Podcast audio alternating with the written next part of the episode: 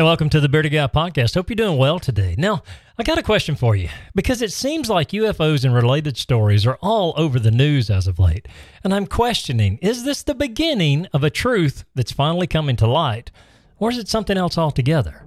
In this episode, we're going to take a look at the newfound interest in this phenomenon coming up right after this.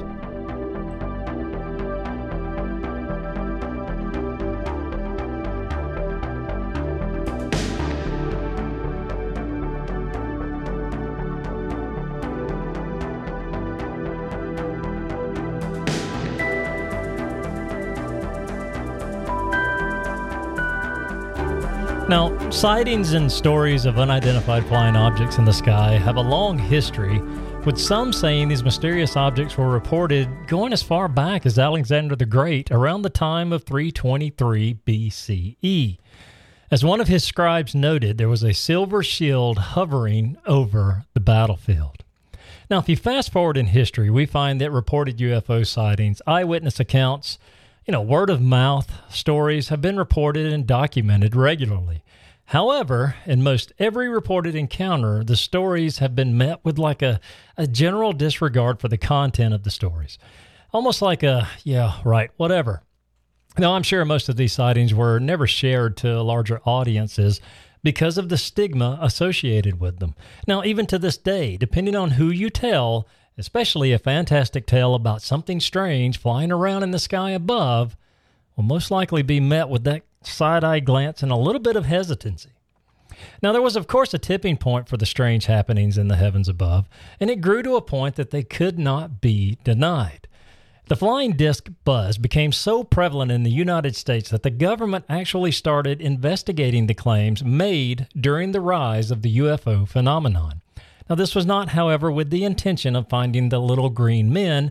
The interest for the phenomenon was to see if there was credibility to the claims of unidentified flying objects for the sole purpose of national security.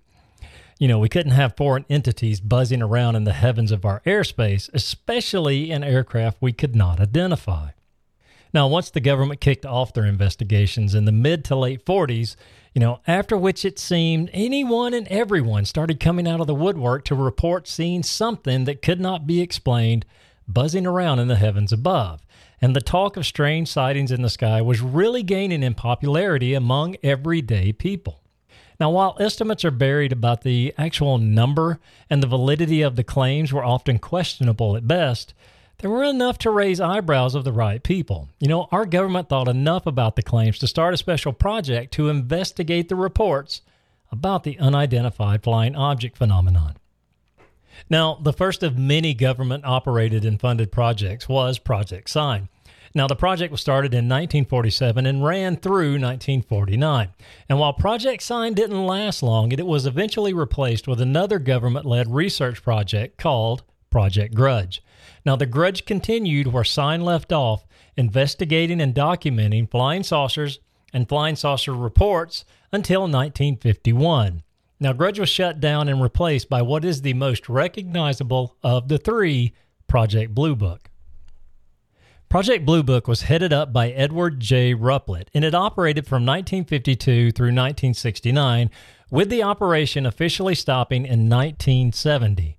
Now, between 1952 and up until the time the project stopped, there were approximately 12,000 reported and investigated sightings, and to this day, approximately 700 or so remain truly unidentified.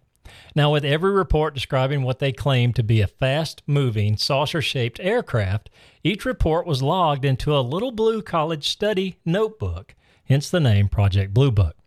Now, in the end, Project Blue Book concluded that nothing logged, studied, or investigated was found to be a national security threat or were actually extraterrestrial in nature.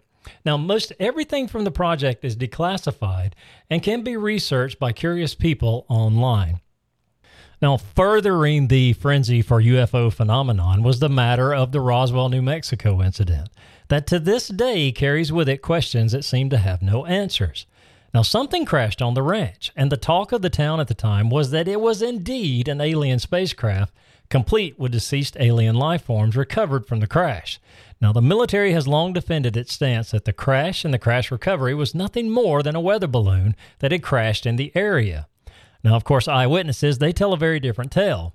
They tell of strange things in the area. They tell of metallic pieces. They even tell of alien life form being transported from the scene of the incident. Now, some of the materials recovered by eyewitness accounts were super strong and metallic in their makeup. But of course, the government maintained its stance on the story, and in 1994 they released and announced that the crash site in Roswell was nothing more than weather balloons that had failed and crashed. Now, these balloons were said to be a part of Project Mogul, and the purpose of the project was to launch these weather balloons high into the atmosphere so that they could detect nuclear explosions in the Soviet Union. And of course, as always, any and all claims or explanations made by the government are quickly met with an opposing response and more conspiracy theories related to each and every incident. Now, if you're an adventurous spirit and you really want to go down the rabbit hole of conspiracy theories, this one is a long standing conspiracy in the large pool of theories about UFOs. Now, this one has attracted a lot of attention over the years. It's the theory that our government is conducting secret testing with literally out of this world technology that is alien in nature. And some even go as far to theorize that the government is hiding actual alien beings in the middle of nowhere and in plain sight. Now, over the years, there has been a considerable amount of speculation and, of course, discussion regarding the facility known as Area 51. And it's widely held that the government is conducting secret testing and experimentation on alien technology, and, of course, experimental aircraft and even alien life itself. So now you can throw fuel on the fire, if you will, and connect the dots between UFOs and Area 51. And to do that, you have to look at one of the most infamous incidents that ever happened in our history when it comes to UFO sightings or reported sightings.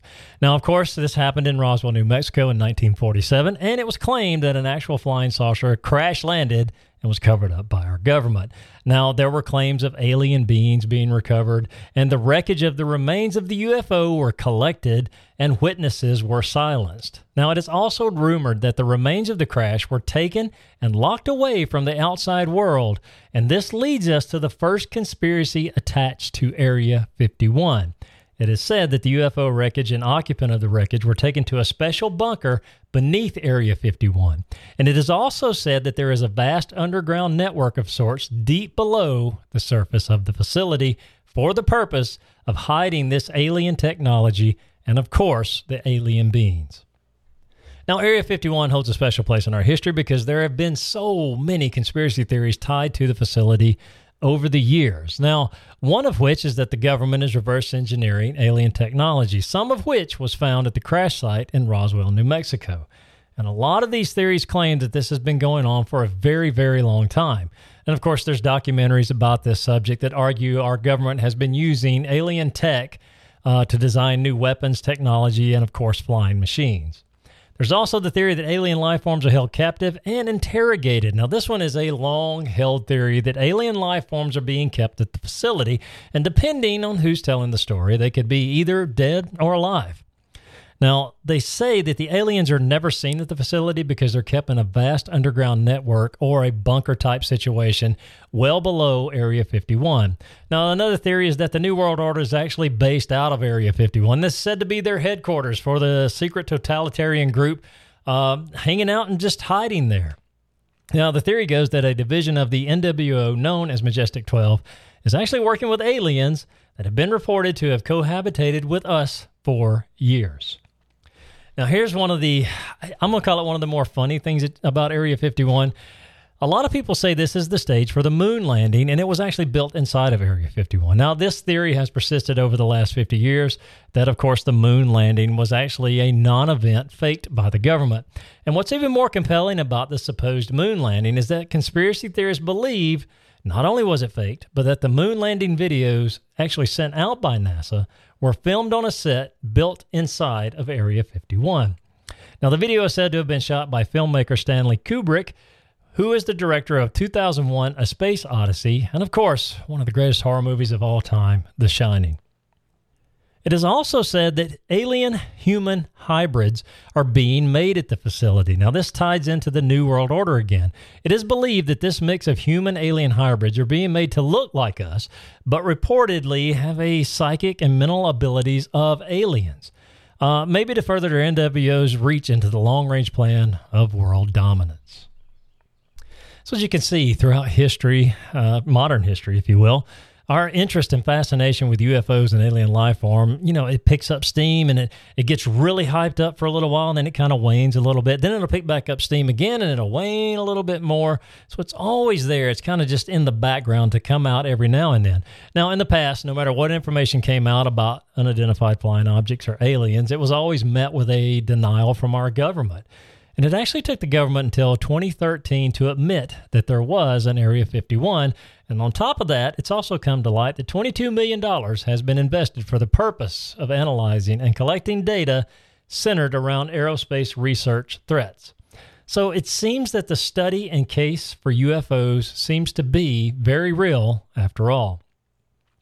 Now, fast forward to recent history, the Pentagon has been releasing information that doesn't actually state that aliens and alien visitations are real, but the information does lend credence to the fact that something or things have been documented as being unidentified in nature flying about in the heavens. Now, what is problematic is the fact that something is there, unidentified, and in most reported cases, able to defy the laws of physics of aerospace travel as we understand it today. Now, there are also leaked or released, now, of course, this is dependent on how you look at it, information regarding testing of fantastic materials from UFOs and UAP wreckage, one of which is something called nitinol. Now, this is a metal that can remember its shape when folded. If you think about it, that's not really the stuff of weather balloons, as it's been stated in past disclosures. Now, myself, while I don't question the validity of alien beings or UAPs, I have long held the belief in the fact that something is out there. Now, in this vast universe that is ever expanding, it's hard to hold a position that we are alone occupying the sole outpost of life in this grand design. Now, there are also theories that state encounters are nothing more than demonic beings making themselves known to manipulate and trick us into believing in something that takes our eyes off of our impending doom that will take place in the end of days. Now, as for our government leaking or admitting the existence of things that have yet to be explained. I truly believe this is nothing more than a distraction in an effort to take the spotlight off the ills that currently plague us as a nation. Think about it this way we are in a never ending 24 hour news cycle, social media, and other internet news outlets. And because of this, it has allowed us to be witness to a society that is, that is really devolving at an ever increasing pace. You know, we have a never ending pandemic with new variants waiting in the wings. We have lockdowns and mandates and scandals coming to light daily. We have corrupt politicians who value their bank accounts over the interest of the American citizen. Social unrest and distrust in our leaders who put on a circus like spectacle for us to witness daily is ever increasing. And it's maddening at times for the average person to have to digest this. Now, can you think of a better way to take our attention off the troubles of the world than to admit and sensationalize what we have known all along? To me, it's a great diversion tactic, to be honest. And if you make enough hay about something, it has its way of eclipsing the day to day issues that we seem to be facing now. Honestly believe the government releasing dribs and drabs of, of UFO sightings and reported documentations, and oh yeah, we've got video, and here's the video of what you know this military officer saw or that military officer saw, or here's some here's some declassified documentation that really proved the existence of of UFOs or aliens. I, I think for us who have been in the vein of yes, I truly believe. I think this is more of a diversion tactic from the day to day goings on. I mean, our world is upside down and crazy now. And the best way to divert from that is to release something so fantastic that it takes your mind off of it or it takes your eyes off of what you're seeing on a daily basis. But for me, I've always believed in alien life. I've always believed in UFOs. I've always wanted to see a UFO. I mean, it's been my dream to walk out into the night sky and, and look up and see that, that strange flying circular disc in the sky that's moving in ways that it shouldn't move and not like any airplane or any aircraft that we have in existence today. So, what say you? Do you believe in alien life forms? Do you believe in UFOs? Do you believe in UAPs? I think that's the question that somewhere in the back of everybody's mind, even though they may not admit it, there's always that chance that they really truly want to believe that there is alien life form out there in this vast universe. So I thank you for coming by today and hanging out with me for a little while. Uh, hope this topic wasn't too scattered. I I started writing it and I was thinking, you know, I want to I want to really dive into it, but man, if I were to really get into all of the things that are going on with with you know aliens and UFOs right now and all of the stuff that was coming out, this would be like a 5-hour episode. I don't know if I could talk that long, just to be honest with you. But we are in the month of October, man. We are hurtling headlong towards Halloween, and I'm so excited about that. Man, I've got some, got all kinds of Halloween decorations out in front of the house. I'm just, I'm like, I feel like a kid at Christmas, is what I feel like. I'm actually thinking about buying a pumpkin mask just so I can wear because I love the season of Halloween. But I hope you join me throughout the rest of the month because we're going to start diving into some spooky, scary stuff next week on the episode. And we're going to be reading from Edgar Allan Poe again. I haven't decided which story, but we're going to pull out a good one for you. We're going to have that right at the end of October, right there, probably on the night of Halloween. That will be released. I love Edgar Allan Poe. He's the master of macabre, and I just love to read his stories. And I get so immersed in his visions you know, when he's writing these things out, you just kind of get lost in, in, in the storytelling that he actually is able to do. So I hope you join me for future episodes. I hope you come back and hang out with me some. Let me know what you think about this podcast. Let me know what you think about the episodes. And if you've got something that's strange or odd, a story or maybe an experience you've had and you'd love to hear it uh, talked about here on this podcast, or maybe you've got something that you want to share with the community and you want to be a guest on the podcast, please drop me a line at beardedguypodcast at gmail.com. That's beardedguypodcast at gmail.com. Again, if you got a spooky, scary story or an experience, or you just want to be on the podcast episode with me one time, let me know. I'd be glad to have you. So, thank you so much for coming by. It's always my hope that you have a great day, a better day tomorrow, and a wonderful week ahead of you. And until next time.